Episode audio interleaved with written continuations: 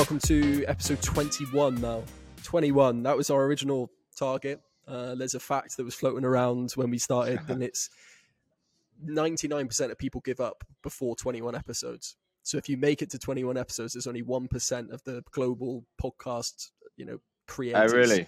that are Yeah. left. So 21 was our original target to, as like Oh. a minimum. If we if I we got to that point, if we got to, yeah, we should have done like a celebratory thing or sent sent Yeah. a, a drink a drink at least, but uh, maybe next time. Um, but no, so in this episode we're going to be looking at something very very topical. I think something that's going to be particularly useful given the current climate, um, and that's going to be looking at building the perfect resume uh, in the midst of all of these um, layoffs. So, for anyone who has been affected by the layoffs, hopefully this will be um, pertinent. And for those that haven't, if you're looking for a new job anyway, or looking to you know to progress, this is going to be very very useful for you as well. But I will uh, just let my a guest uh, introduce themselves. Um, so I will hand over to Gareth.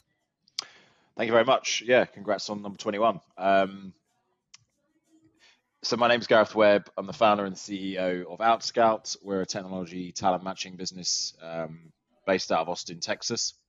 Um, we work with all kinds of technology companies, um, hardware, software, internet, um, marketplace. Um, we cover the entire US market and actually quite a bit into Europe as well at the moment. So Israel, UK, uh, mainland Europe, um, largely companies based here in the US, uh, venture backed, private equity backed, and some public um, enterprise entities. Um, and we really focus on really what their most important hires are. So we are not a search firm. Like we we we leave the C-suite alone. Um, we focus on hiring what we categorize um, as critical hires. So could be that you know you need a software engineer or one account executive, or you need to build a team, um, or you're just constantly hiring throughout the year at that mid to senior level. So uh, senior individual contributors, managers, directors, VPs. Uh, we target what we categorize as like the strongest part of the market, um, the most in demand, attractive um, professionals. And there's there's quite a lot of nuances to that, but yeah, we we work with a lot of companies that are making hires where they just can't go to market and get the hires coming in. Um, but we also do have two-way matching, so we do we are always targeting the best technology talent to come to our platform, sign up, be approved, and then we look to sort of make sure that they're filtered through to the right, right opportunities. So yeah, very very much embedded in the venture private equity space, very much embedded in the technology landscape, um, from seed stage through to public technology, uh, like large global companies. uh, which I guess uh, sort of perfectly places you, um, or perfectly positions you for the the current, I guess, conversation or current market conditions. So do you, do you want to just maybe to follow up on that? Just sort of give us a bit of a rundown of the current market conditions. I know, like everyone will have seen Google layoffs, Facebook layoffs, layoffs, layoffs, layoffs. But do you want to just give us a bit of a rundown of the current market conditions? Yeah, um, it's honestly wild, um, which is a very US term that I've picked up, but that is what it is, and it's been that way since March of 2020, right? So coming up three years, like the the market's just been uh, yo-yoing all over the place. But let's take the last 12 months. So, um, you know, we had the sort of insane environment of 2021, and then March, April 2022 was when it all started to unravel. Um, stock markets corrected from massively overinflated uh, valuations. Uh, interest rates were not like incrementally increased. So thanks to all the central banks and for doing that, but just hiking them drastically um, a terrible time. So and then obviously Russia. Uh, so like the whole thing has meant that um, you then had Sequoia like produce that email to their founders and their portfolio companies saying basically like batten down the hatches, let's get conservative. This is going to be it's going to be grim, and then lots followed. So there's been this domino effect of bad news, uh, bad structural changes to the financial macroeconomic environment. Um, and so what we what you then started having was layoffs last year. So they started in April May in the US. I think it sort of takes a while to ripple through the market and then hit Europe, but I think they started rippling through and, and hitting Europe in sort of summer, autumn time, winter last year. So I think Q4 was brutal, right, for everybody. Um, so yeah, you're just seen this um, strange set of conditions where financially everyone's feeling it anyway. Then there's the kind of like contagion of fear around the availability and the cost of capital. Therefore, there's layoffs.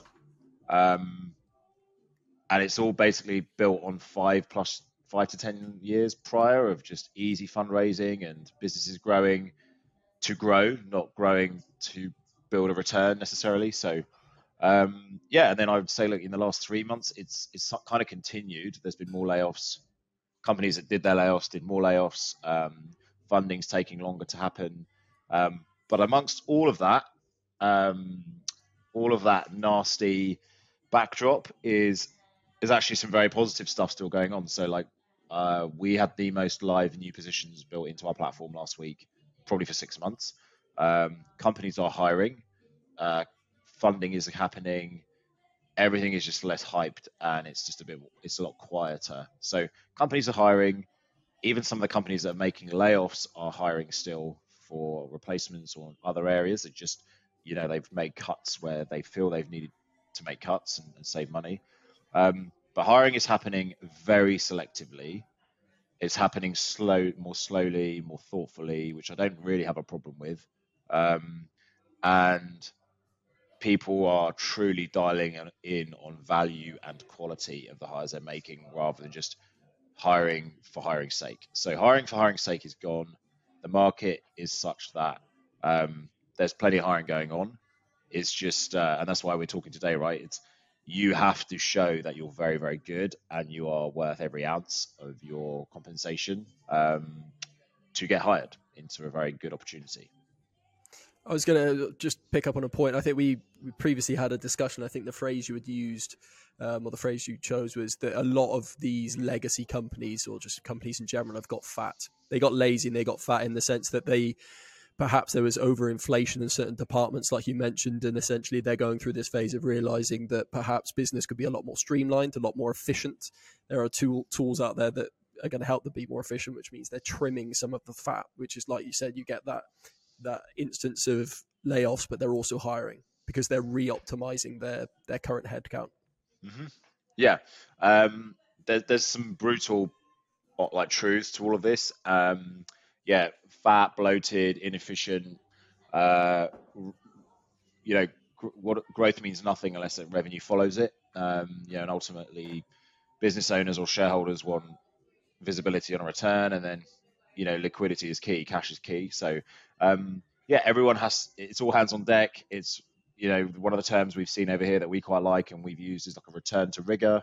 It's like okay, if we're going to hire, is everybody already in the business doing their job particularly well and maxed out? Like, I don't think that's the case. I think the world got pretty soft after COVID, and you know, uh, well-being is important, but like you can only have well-being if the house is in order. Um, and you know, I think people sort of were too soft about what work really meant and what performance really meant. Um, so there's some good things coming out of this, without doubt, if you're if you've got the stomach for it. Um, and so yeah, it's a return to rigor, it's a trimming, it's a like, is this hire make going to make an impact? Is everybody else in the business like truly maxed out? Like, do we need to add more bodies and another line onto the P and L? Um, and if we don't, let's not do that. Okay, so to sort of follow up on that, I, I, you mentioned that there are still plenty of opportunities to be had, and I think in the last recession, you know, big financial crisis, two thousand eight whatever, the companies like Uber, Airbnb were sort of formed. So there are still plenty of good opportunities out there, but obviously a market that's potentially being flooded by certain types of role. Let's hypothetically let's just say sales, uh, marketing, that sort of stuff.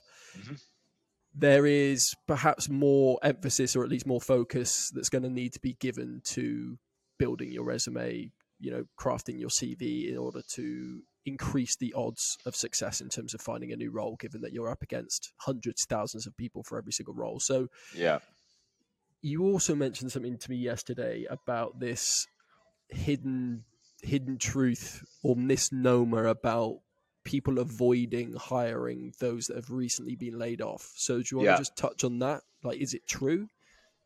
Uh, yeah, it's 100% true. Um, I hate to say it, like I don't agree with it. Um, it's changing because the first wave of layoffs was 2020 with COVID, and that was just like for some companies, there's a good excuse to get rid of people, non-performers, or change the shape of the organization, or you know there was like the furloughing in the UK, layoffs in the US, rehiring very quickly. Um, so we tried to say to people, look, take it on a case by case, look at the person, what did they do before their current company, how long were they at the company, you know, there's lots of reasons why layoffs happen. In the last year, I think everybody's got knows there's absolutely great talent. Unfortunately, has been caught up in layoffs. So I'm not not we're not for a minute saying that this is like everybody, but there's a lot of companies that obviously don't advertise this fact, don't talk about it, but they don't want to see inbound candidates who've been laid off for certain positions. Um, and there's a lot of reasons why, like career risk, credibility risk, um, you know, internal reputation. When when someone makes a hire, they always want to sort of showcase the hire, don't they? Like there's a lot of that. Hey, look, this is the new person we got, and everybody's like, oh wow, they're great. Um, and it, I think it's very very tough on the individuals. The way it's been carried out over here in the US and probably in Europe as well is pretty terrible at times. Just like switching people off, and you know, so that's that whole thing which can't make people feel very good. But people are realizing that you know you have to look at the the individual, not the circumstance they've been caught up in. What did they do before? Um, what are they capable of doing? Like where are they at in their career trajectory? So there is a lot of education on our side to say, yes, they've been laid off. This is why. You know, they're at this company before. These are the achievements that that they they've um, been responsible for. Um, and I think everyone's sort of softening on that. I'm not saying it's gone. Like a lot of companies still um, would really prefer not to hire um, mid to senior, like senior, more senior impact hires, uh, unless they are plucked out of another job and doing very, very well. That's still kind of like a lot, a lot of the mindset here. So it can be negated. Uh, you've just got to be prepared. I think as a candidate, you've got to be really prepared to like have your story and your, um, you know, what your sell polished and ready. Yeah, I, I guess um, a nice, well, not nice, not a very nice metaphor for it is um, got me thinking about crash damaged cars, right? No one wants to buy a crash damaged car, and I think it's perhaps mentally pe- people think, right, you were laid off, you were obviously laid off for a reason. That's just that's your immediate thought process, perhaps wrongly so, like yeah. you said. So it's it's how you, like you said, how you can better position yourself, better sell yourself, better market yourself. Um, to to ensure that any of your potential you know employers understand that, that you know it was out of your control essentially uh, and yeah. market conditions. Yeah and i think like it, it can happen at the smaller end. So we've got somebody on our with one of our clients interviewing at the moment. He was brought in as an svp of like growth so marketing and sales. Prior to that he was at bigger companies selling millions of dollars worth of software went to this startup on the promise of funding. Maybe the question there might be like, okay, did you join a little too soon? We'll never really know. Um, but you know, as always, the temptation is the sooner you get into a business, the better you do in terms of your equity or the return you may get. And they didn't get the funding; it didn't come through, and then they just couldn't keep him.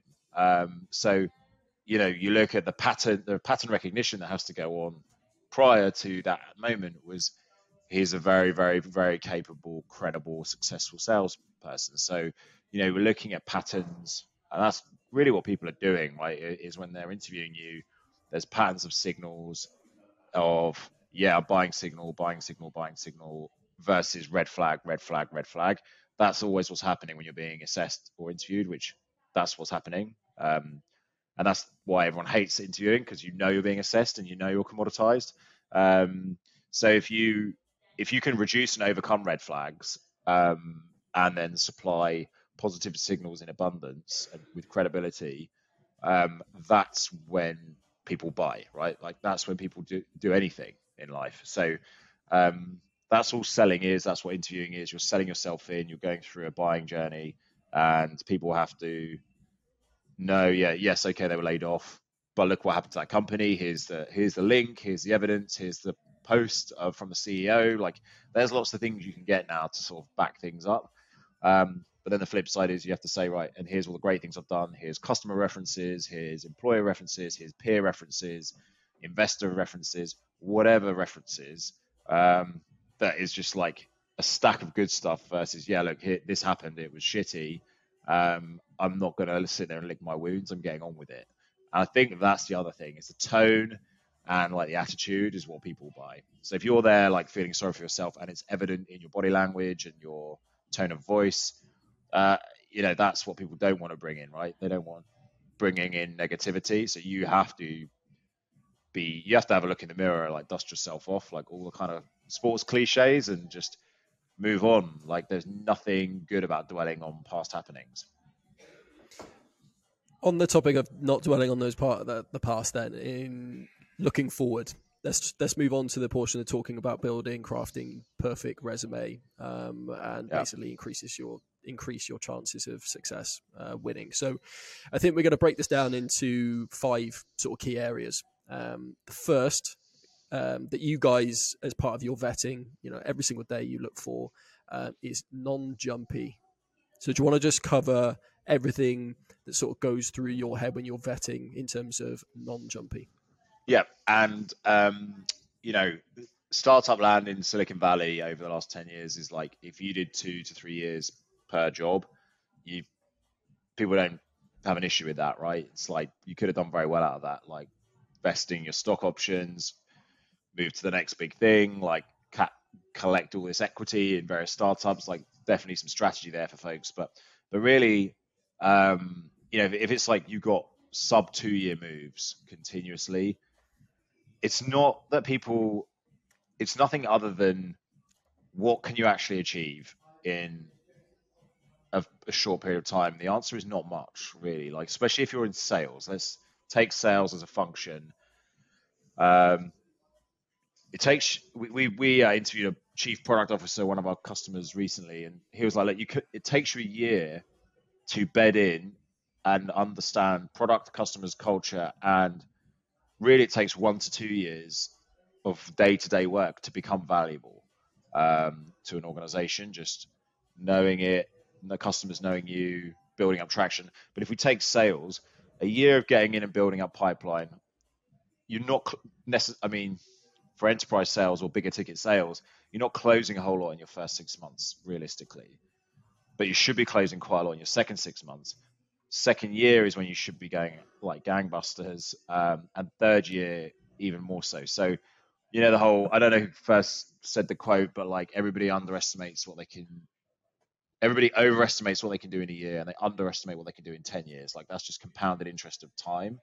Um, I've noticed that from being here for four and a half years and being in different jobs within my own business, and like time is the thing that like everyone has and so, how you use the time, what you do in the time, is a big validator in terms of your decision making process and how successful you can be. Nearly everybody that's very, very successful has done the same thing for years and years and years and years, right? Like the 10,000 hour thing or whatever.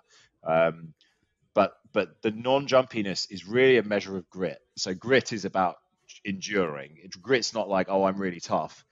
Grit is like can you stay at something for a long period of time through highs and lows and good markets and bad markets. So our customers who are doing hard things, building complex products, selling complex products in choppy waters, want to know that that person is resilient and consistent and can like um, or outlast tough conditions.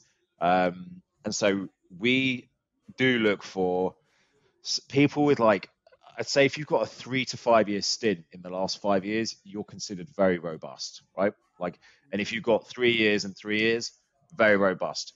Two years, two years, two years, it starts to get a little bit like for sales specifically, I'm saying here, like, okay, do you know what you want to do and can you be really great at it? Like, you can get a sales job and do two years, but can you be great at sales? I'd argue you need to do a three to five year stint somewhere to really maximize that opportunity. whether it's as an individual contributor or whether you end up leading a team, building a team, running a business, owning a P&L, like they're all things that once you get to exec level or director level, like if you can't show that you can run a business or a P&L or like lead and endure, like you're not you're not going to be considered for the top opportunities, which obviously pay the most and are potentially the most lucrative. So you have to give evidence of grit and stamina um, so that you can become as valuable as you potentially should be, like fulfill your potential. Uh, I'd say so. Yeah, that that's what we mean by non-jumpy, and, and, and if if people think, okay, right, I fall into that bucket of sub three years, let's say, maybe in the past couple of roles or within that five year period, I think you said, if you've got um, sub three years in the last five years with two roles, what can they do to try and counter that? What can what can how can they position it? What can they say? What can they look to deep dive? Like what can they yeah. bring to the table to say, no, I am resilient. It's just that this happened. Yeah. Um, I, I, I've been there, so I get it. Um, I think um, you have to acknowledge it and be like, right, okay, do I ha- do I have one to two year moves for the last five years?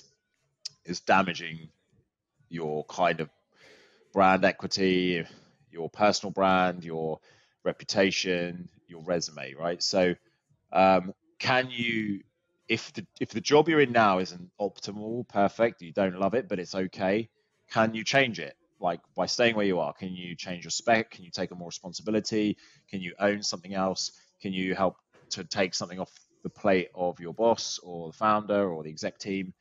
Do something that makes it either just more bearable to stick around for another year or two. Um, yeah, there is the argument like life's too short. If you can't do that, fine. But um, if you can, then do that. Like go and figure out a way to make life more enjoyable. Um, you know, I'm sure that all, there's all companies out there that would like more social proof and more engagement with community. Like go and build community, go and interview customers, go and set up a TikTok um, site, whatever. Like do something that's like attached to your linked to your job that would make your day job more varied, but makes you be, like allows you to envision being there for longer.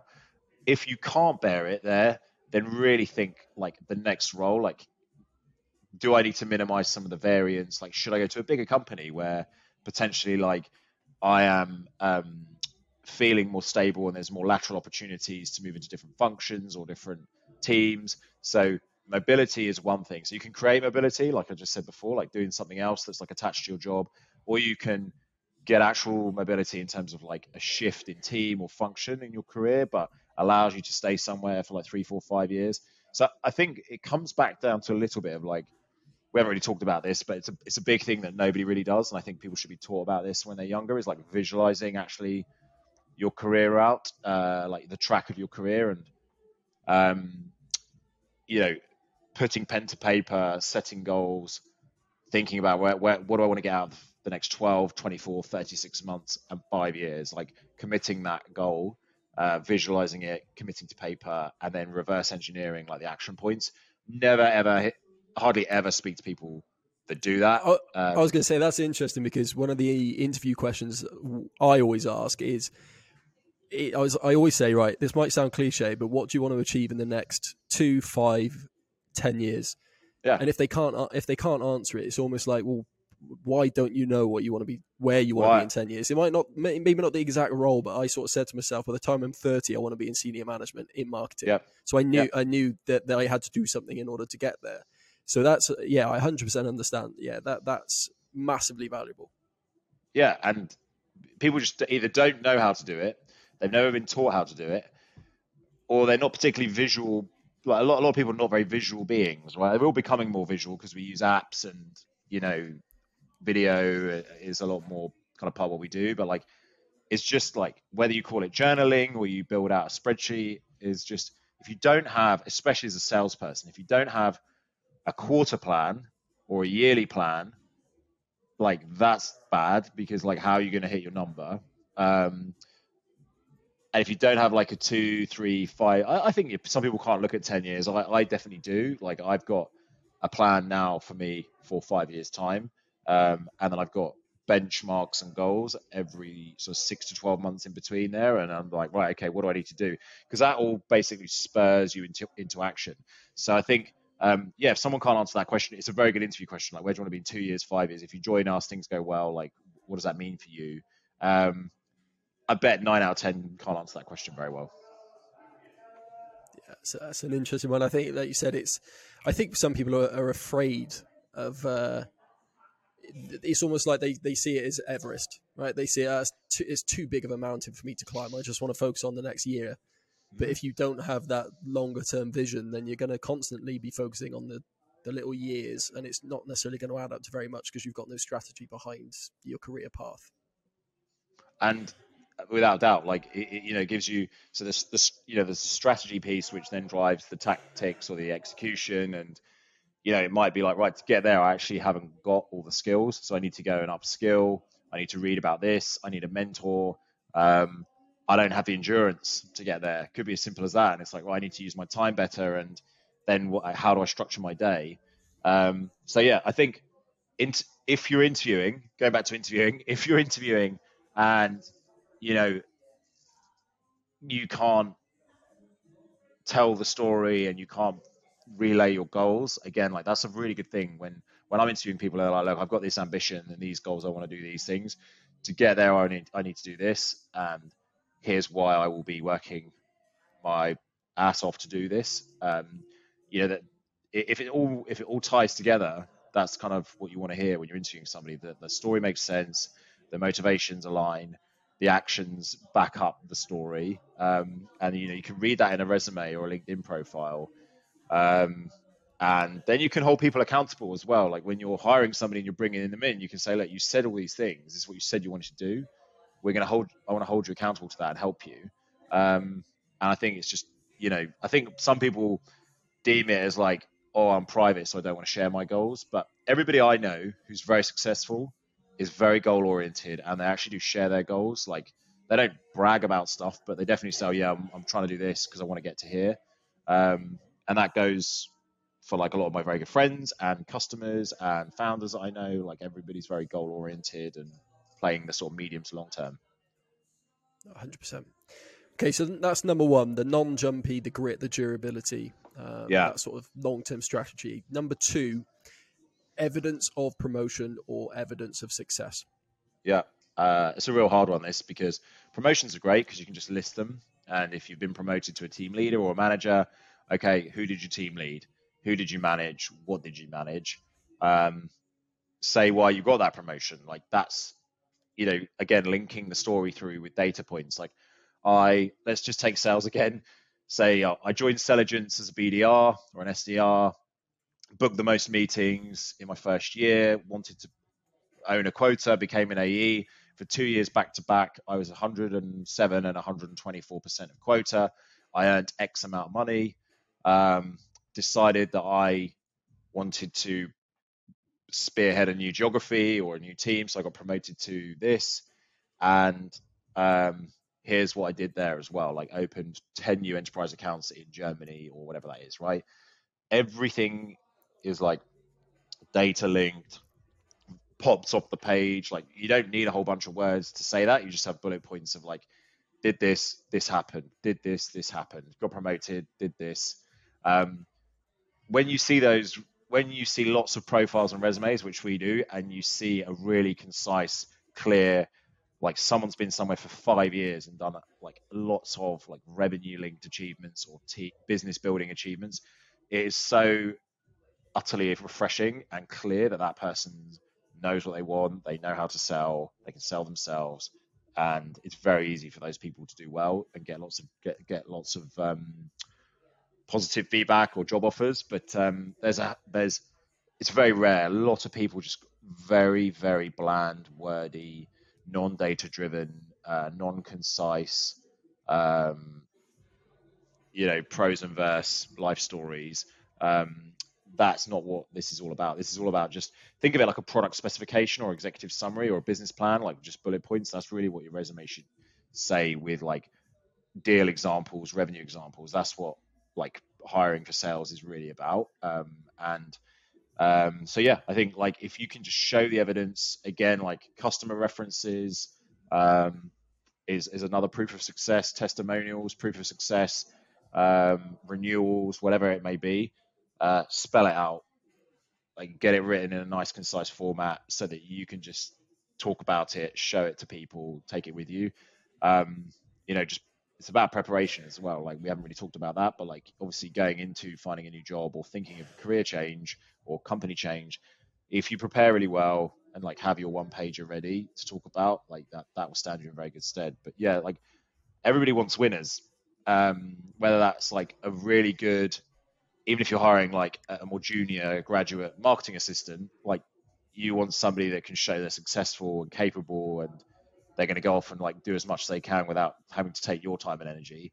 So if you can see evidence of that, whether it's through internships, side hustles, entrepreneurial endeavors, like all those things give you again like the signal and the evidence of like, yeah, this somebody, this person is filling me with confidence that I'm going to work well with them and they are a winner. They want to go and like strive for success.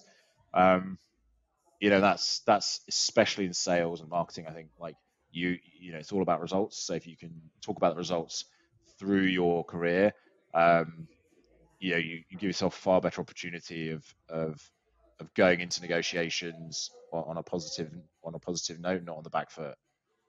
Yeah, I, I was I was going to say for for marketing, I've always said, I've always recommended, I've always told people that one of the first things you need to be doing when you start a new job is setting up a dashboard where month on month you are recording everything that you have done so over the past six months, I know how many inbound leads have generated for the business. Those inbound leads have converted to this many demos. Of those demos, we have closed one this amount, and it, it you know, 500k in pipeline, whatever you want to call it.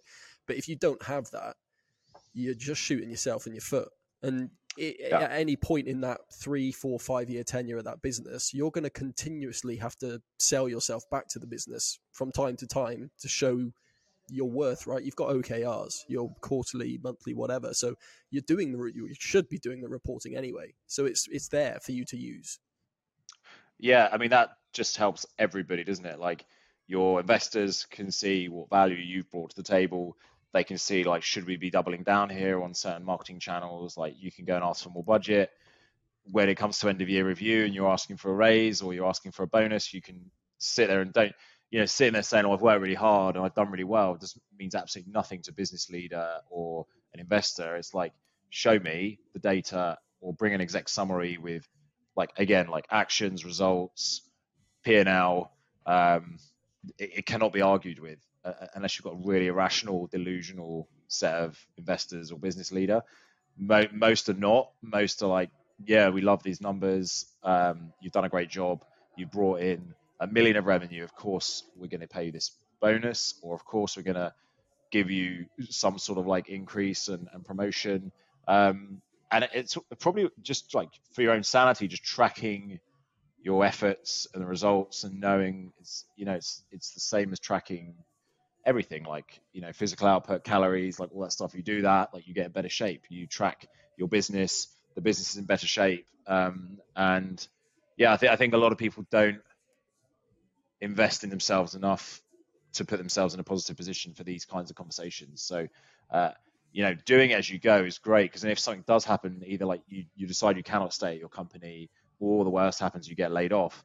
If you've got that whole personal dashboard, as you call it, or like your OKRs or your tracking of your efforts and your results, that then all of a sudden kind of becomes your CV or resume. Um, know, and it's just another way of of differentiating, which is really important.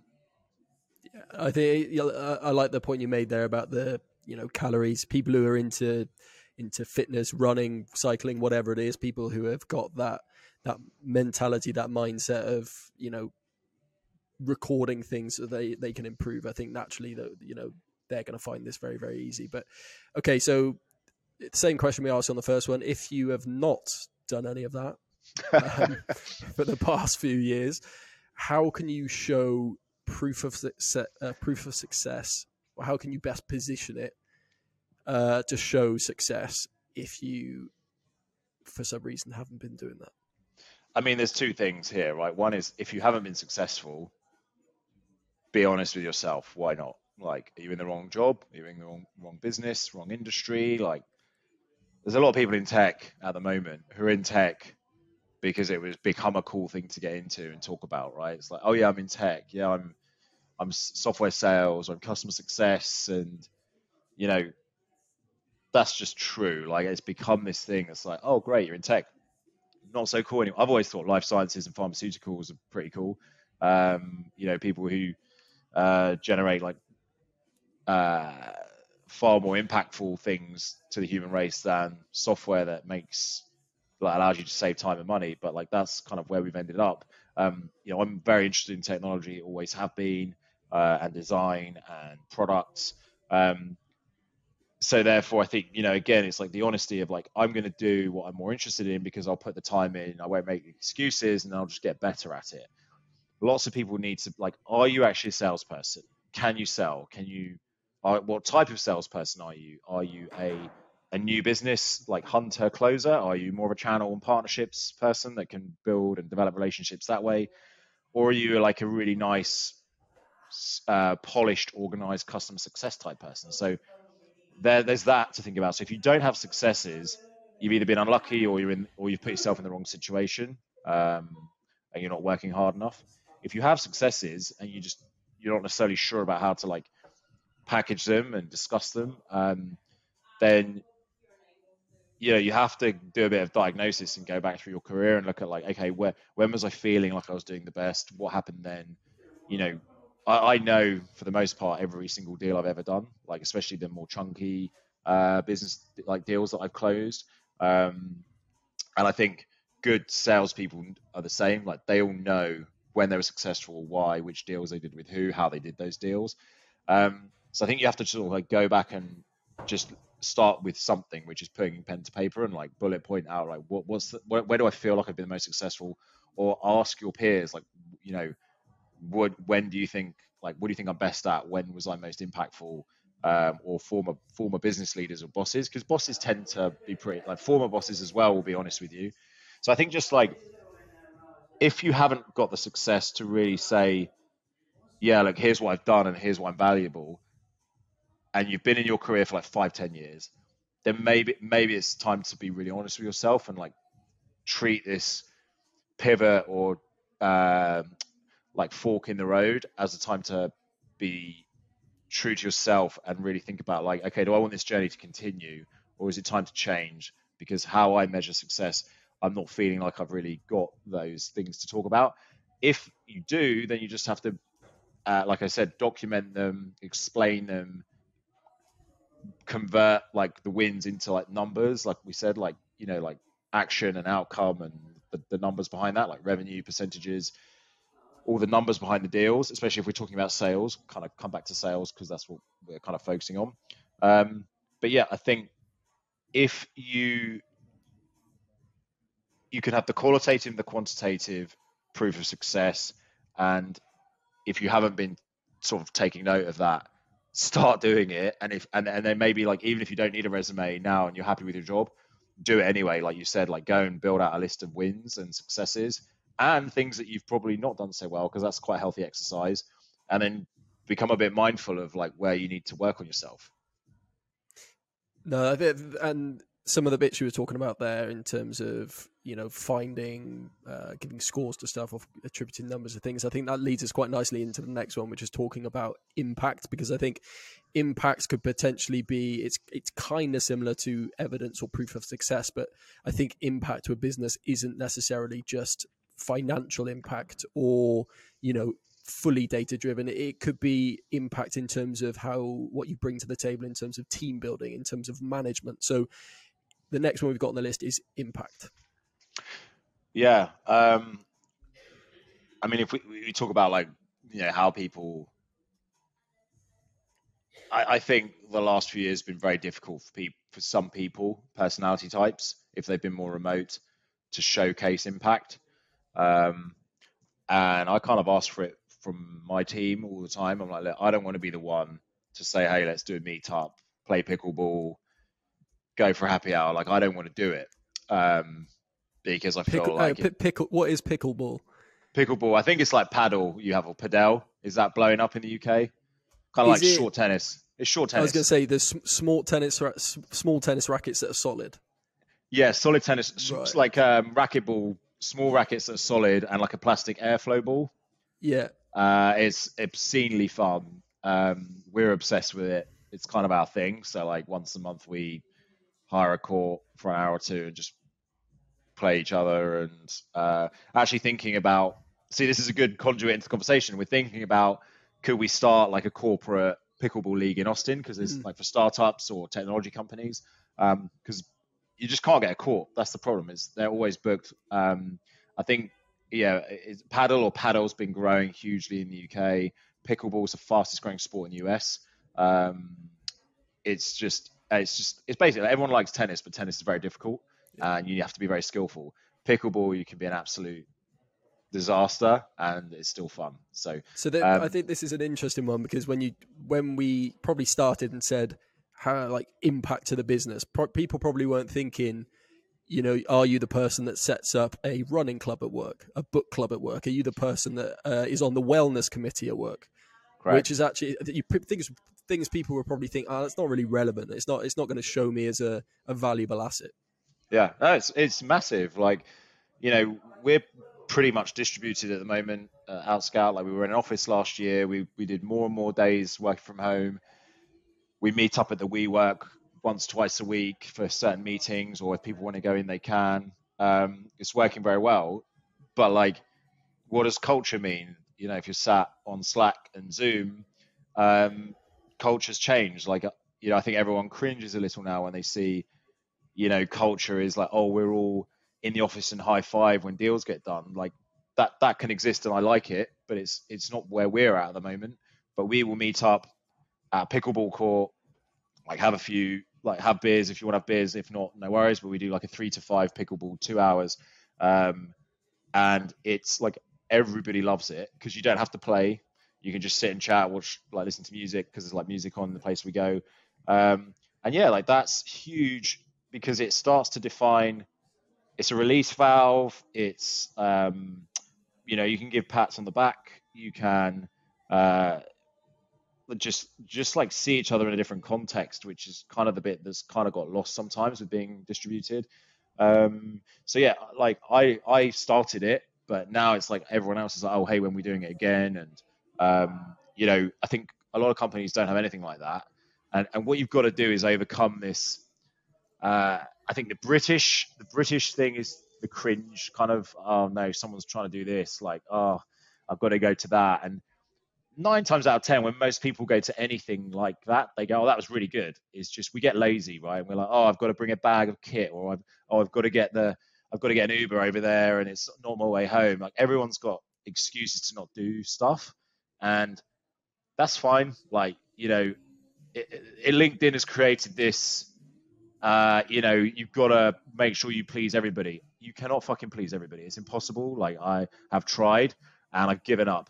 What we do now is we say, do what you want. Like if you want to come, that's cool. We won't hold it against you if you don't. If you, you know, if someone wants to have a beer, we're not going to frown at it. If you want to have a soda water or Coca Cola, that's fine. Like I think everyone's very accepting of we all want different things out of life.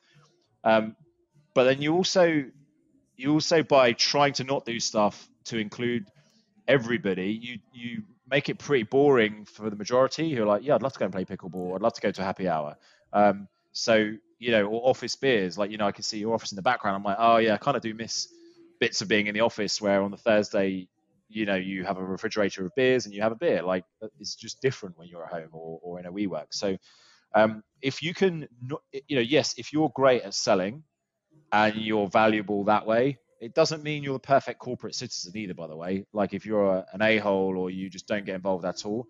Um, but you also don't need everybody to be bringing these social ideas to the business. So if you're if you're good at closing, run a closing workshop and train people on closing. Yeah. Like like I'm good at closing. I train my team on closing. Here's how to close better. Here's how to manage a process to have a more predictable close. Um, other people are like Jake, who works for us is insanely organized, irritatingly organized. So he's in charge of all forecasting, data, CRM, uh, workflows, processes. He loves it. I love it because it's like it's in the best hands. Um, And so everyone's got something like that. Emily, who's one of our talent partners, she's not long out of college. Like she joined us as an intern. She's been with us a year and a half. She's incredibly good. She uh, just off her own back set up like this new email sequence for uh, candidates that weren't engaged from who dropped off, and it was really really powerful. We got a new client as a result of it. Like so that everyone's got a skill or a thing that they can own that makes the business like that magnifies the business. So impact is is yes, it's about doing your do your job very well. That's the basics, right? That's what you're there to get paid for. If you want to like grow and like build the equity of the business and add to culture and drive what culture means in your in your uh, business, and we talked a little bit about this the other day. Like really, there's only one thing culture is, and that's in business is like performance. Like how do you improve the performance? But there's lots of things that support really good performance. Um, so yeah, just do something. Like pick one small thing, whether it's training or prospect emails or uh, you know pickleball, run club, book club, do a business book critique, whatever it is. Do something and test the water. And if it if it falls flat, then then fine. Just you know it didn't land. Try again or do something different. But I would say like if you really care about where you work and you love it and you want to stick around, do something. Like your founders and your leaders will love you for it. I was going to say it's, it's very well very well timed because we we set up Selligence Yoga, which is once a month. We've got one of one of uh, one of my partner's friends actually uh, is a yoga instructor, so cool. we've got her coming into the business and we do it in the boardroom, uh, which is yeah. quite funny. We get get rid of all the tables, we do yoga, um, and I myself am just getting into running. I'm into the gym right. massively, so I've been doing it for ten years. But I want to I want to try running, get outdoors, uh, just improve yeah. my general fitness. So I'm going to be setting up a run running club at work. So once a week on lunch, bring your kit in, go for a run. We've got a shower. Like, yeah. you know, if you want to shower after, fine, whatever. But we're going to go for a run around the park because we are literally by Cardiff Castle in the park. Yeah, we're going to do um, book club because I finish a book and Lewis, who's sitting next to me, he's reading the second book that I've given him now, and we're yeah. just going to set up a team channel and swap books and stuff because we want to get people into the office more. And we want to get people enjoying like the outdoors whilst at office more, uh, whilst at the office. So yeah, it's it's yeah, weirdly timed this conversation that we're sort of you know working on all of that. Um, yeah, okay, I mean, look, so... like like well, just to say on that, like it's great you're doing that because you know, so there's in Austin for six months of the year, it's um it's brutally hot. So like we can't go for a run necessarily in the middle of the day. So it's like, okay, can we do some stuff in the morning or you know uh, go onto the river and do some stand up paddleboarding or something like that? Like it, it you know, there's there's stuff. Uh, sometimes the team like I haven't done this, but they met up on a Saturday and gone paddleboarding together, which is nice. Like, um, love to see it. Um, but like, if you can say to people, look, like if by coming back into the office and you want people in the office more, you're not change your desk all day and let's use the daylight hours to go for a run and then that makes everybody more productive in the afternoon. Like I think that's the great thing about the change in the world. Like when I graduated, um, if I had tried, I don't even think we got full lunch hour, or um, you know, it's like if you weren't back at one o'clock, you were like getting spoken to. So going to the gym was problematic because if you like gym, shower, back, and you you push for time. So I think like companies have just got to be, you know, really under, really thinking about what they want their culture or what supports their culture uh, development. Um, so yeah, all those things you're doing are really really good. I think like whoever owns and leads those things, like they're resume builders. They're things that you should talk yeah. about that they won't necessarily get you the job, but they might get you the job over somebody else, or they might they might sort of subliminally help the decision maker to think this is a doer. This is somebody that's like cares about their the world around them. Yeah, it's that more personable, relatable angle. You know, they they, they can see that you're going to get on well with people, or you're going to make people more communicative in work. You know, bring yeah. people together. Okay, so we've done non-jumpy evidence of promotion or success, impact, and our fourth is logos slash legitimate businesses. yeah, I mean, I mean, there's people that there's companies that I think that, that may have disappeared now. Like it was definitely like you know the seduction of somebody that's worked at big big tech companies like oh, Amazon, you know Amazon, Facebook, like the FAANG FAANG yeah, stocks, ex ex Google. Yeah, yeah, yeah. Right, the LinkedIn, LinkedIn, profile. Yeah, ex ex Google, ex LinkedIn, ex Microsoft.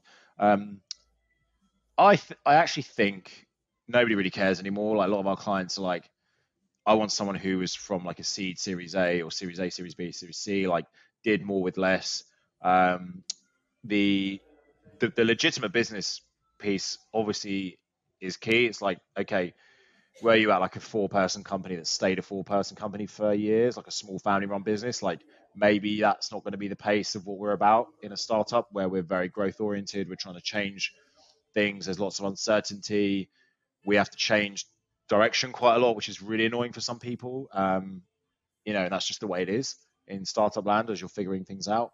Um, but yeah, I, I think if I use the word the word I want to say here is like it's not about necessarily not being jumpy. It is about showing grit. It is not about working for Google or Amazon. That can help as part of your portfolio of your career potentially. Like if you, the ideal is both actually. Like the cost, the thing that our customers love is when somebody has been at Google, Microsoft, Facebook for a few years, gone to a successful startup and shown they can do both. And then that's like the holy grail of like, yeah, that that person's got like the scale where they can manage people, metrics, stakeholders, and they don't just get to have their way all the time. And then they've gone into startup land and been successful with minimal resource. And so it's like, yeah, that person's versatile as well. Like that's that's what you probably want if you want the perfect resume. Big company and startup or mid market and small. That combination is very, very attractive to people because it shows the versatility or adaptability.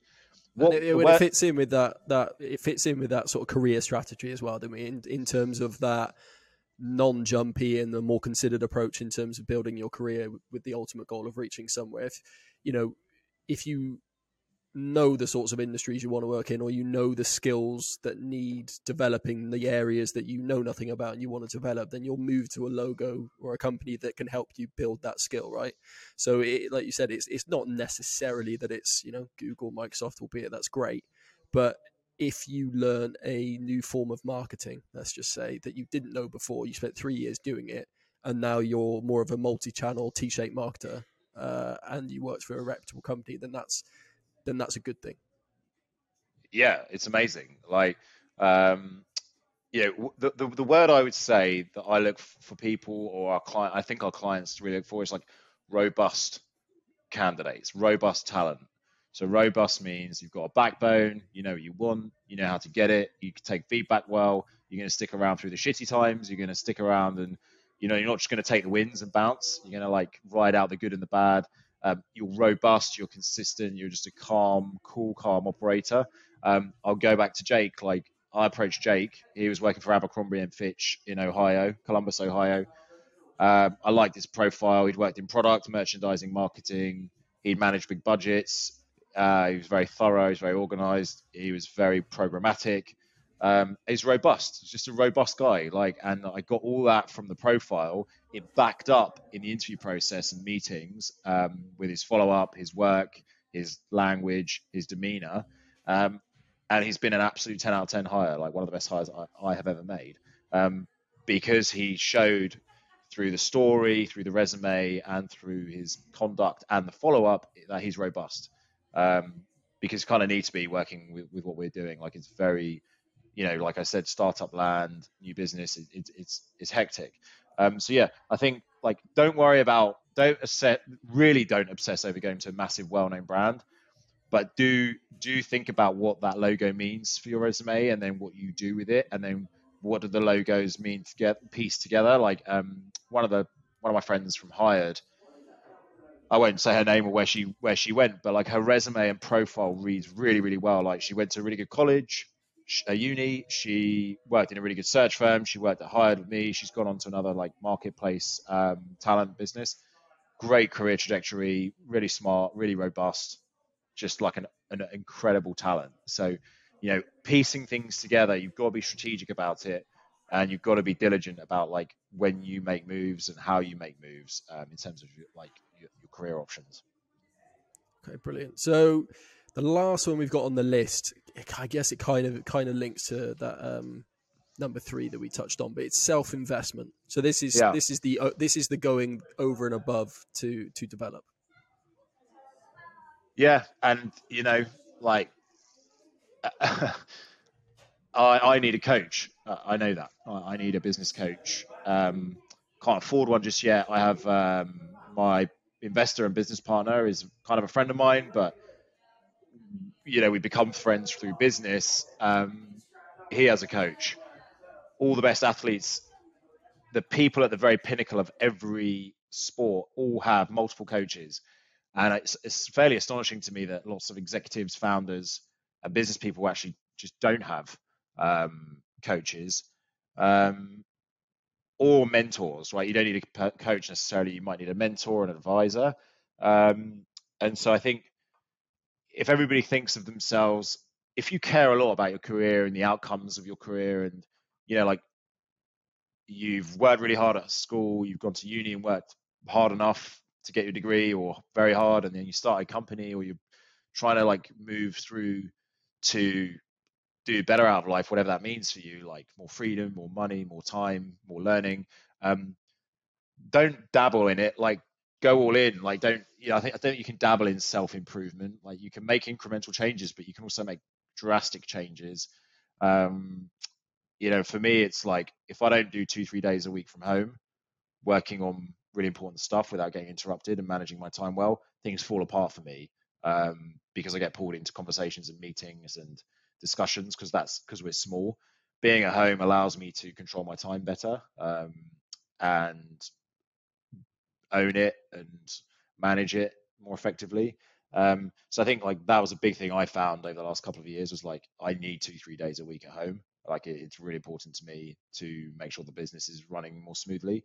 Um, but yeah, whatever the thing is, right? Like I said, if you if you if you're great at building pipeline but you're not converting, get some help on closing. Um, as a salesperson. If you're not particularly patient and you're not good at training people, bring in a trainer to, to train your team if you don't have that capability. Like, but if you can, try to learn how to be better at training. Like maybe train one to one, maybe train in smaller groups. Like figure it out. Um, I think I think everybody's got. You can spend too long on your weaknesses, and I think you know doubling down on strengths is is essential. But even those strengths could become superpowers if you amplify them and scale them out. Um, so like yeah, whatever it is that you need to do to be better, like try and identify it or talk to somebody that can help you identify it. Um, I've started reading fiction again every night before bed, or trying to, because it helps me to disconnect and sleep better, and I don't have weird dreams about about work. Um, so I've started making sure that like I'm trying to do 30, 40 minutes of fiction reading each night just to sort of disconnect more healthily. And that for me is a big piece of self improvement. Yeah, it's weird because I've um for might have seen on my LinkedIn, but at start of the new year, I set myself a goal of reading more days than I don't. Um, so yeah. four days out of seven is the is, is the minimum, and I have a little notepad next to my bed where I just tally down the number of days that I've I've read that week. And the reason for is because I I knew I enjoyed reading, and I knew I slept a lot better when I read. Yeah. I just got into this weird habit of being like, ah, oh, it's thirty minutes that I'd rather spend doing something else. But when probably I watching Netflix, I was getting yeah, and I was I was I was sleeping worse. I was thinking about work like just before I literally lie down and it would be like notification bells just like bing bing bing in my head about yeah. work whereas yeah. reading the book for 30 minutes as you said you disconnect which which helps massively with everything else but I think I think traditionally people probably think when they talk about self or when they talk about self investment or I'm not great at that and need to get better they would almost see that as a negative because they're not good at something but I, I would respect more, have more respect for someone who identifies a, a problem area and has a fix for it, has a solution to get better at it. That is, that is more attractive than someone who's like, "Nah, I'm great at everything. I'm great. I don't need any development." Yeah, I mean, you, you, that is a massive red flag, and you're just like, okay, well, clearly you haven't pushed yourself out of comfort zone ever because nobody who's successful has never failed. Like everyone has failed at, at something because they've been striving. So um, I think that's really what it is. Like self investment to me is like if you're a candidate, let's say you're a candidate and you're thinking of making a move or you need a job. So you, your self investment is, oh, like, oh, I haven't got around to doing my resume, or oh, it's not very good, is it? Like, my resume is not amazing. It's like, what are you talking about? Like, Google the perfect 10 resumes or find a resume tool.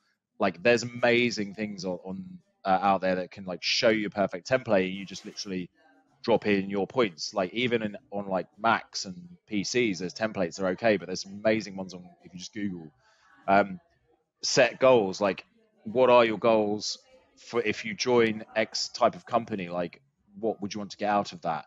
Now, look, like, you know, it's obvious that we all know this from the last year.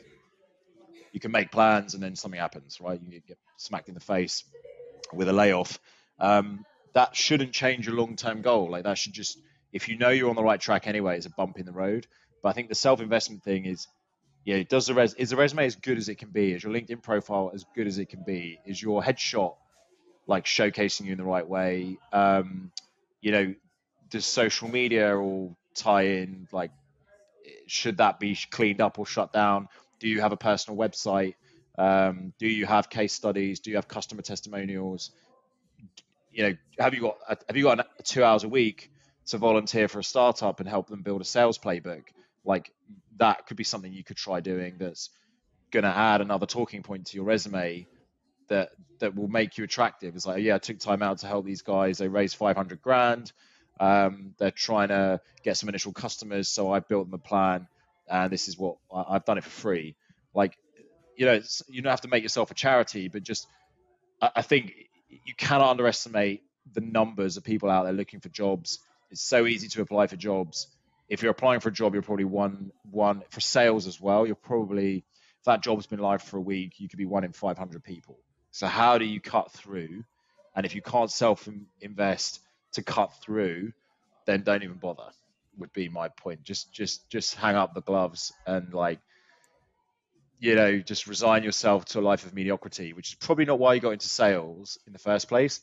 So um, you know treat yourself like a business is what I'd say, and like work on it every day and look at every factor that's happening, every kind of like uh, pillar of that business, and optimize it continuously. And that's when you'll like multiply your success factors. I, I, I agree completely. I think um, I've already my Q1 goal was the reading, my Q2 goal is the running, and the both of those have I've basically dropped in to try and help me disconnect a bit because I have a tendency to overwork, and when I then get home and sit on the sofa, I continue working. Um, whether yeah. that just be research, watching videos, listening to a podcast, but it's still work. So um, I'm trying to develop ways that I can switch off, which should, in in theory, help me focus more when I am at work, and you know, hopefully, I'll be a little bit less tired or whatever. But no, that that brings us to the end of the the five key topics that we, or five key sort of parts of the resume. Um, so we'll just recap quickly. So number one was non-jumpy, the durability in role, so showing that you can stick it out through thick and thin. Uh, I think we said that the optimal um, in the last five years is that you would want somewhere in the realms of three to five years out of the last five years spelt, uh, spent at one company. Uh, number two was evidence of promotional success. We spoke a lot about from day one, really, you should be documenting that success anyway, because it's going to help you in your day to day. It's going to help you get promotions. It's going to help you, you know, build a better, I guess, foundation in that that role, which is ultimately going to help you in the long term. Number three um, was how you can show impact. And uh, interestingly, we sort of spoke about the ways that you can show impact outside of data. You talked about pickleball, which was something new to me, um, but whether that's a, a, running club, a book club, a yoga session, or like you said, it could be additional training that you, you're offering back to the business. You know, how can you show impact to that business that isn't necessarily directly associated with uh, a revenue figure or a inbound lead figure? Um, number four was logos and it wasn't necessarily that those logos had to be very recognizable or very large companies but they had to show a consideration that you had a overall strategy in terms of your career. You had a reason for going to that logo not just because you got a job it was the first one you got or because one of your mates worked there or something. It was a considered approach to the logos. And number five which we've just sort of finished up is the self investment so anything and everything to, to better yourself. So i think that's been a, an, a, awesome 45 50 minute chat on you know what people are looking for what companies are looking for in terms of that perfect resume.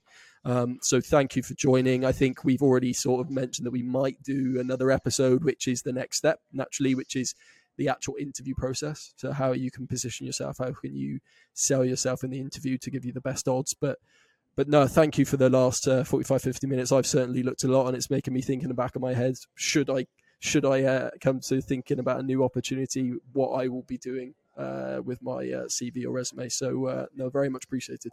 No, look, all good. Like, hope hope it helps. Um, you know, we're all a work in progress.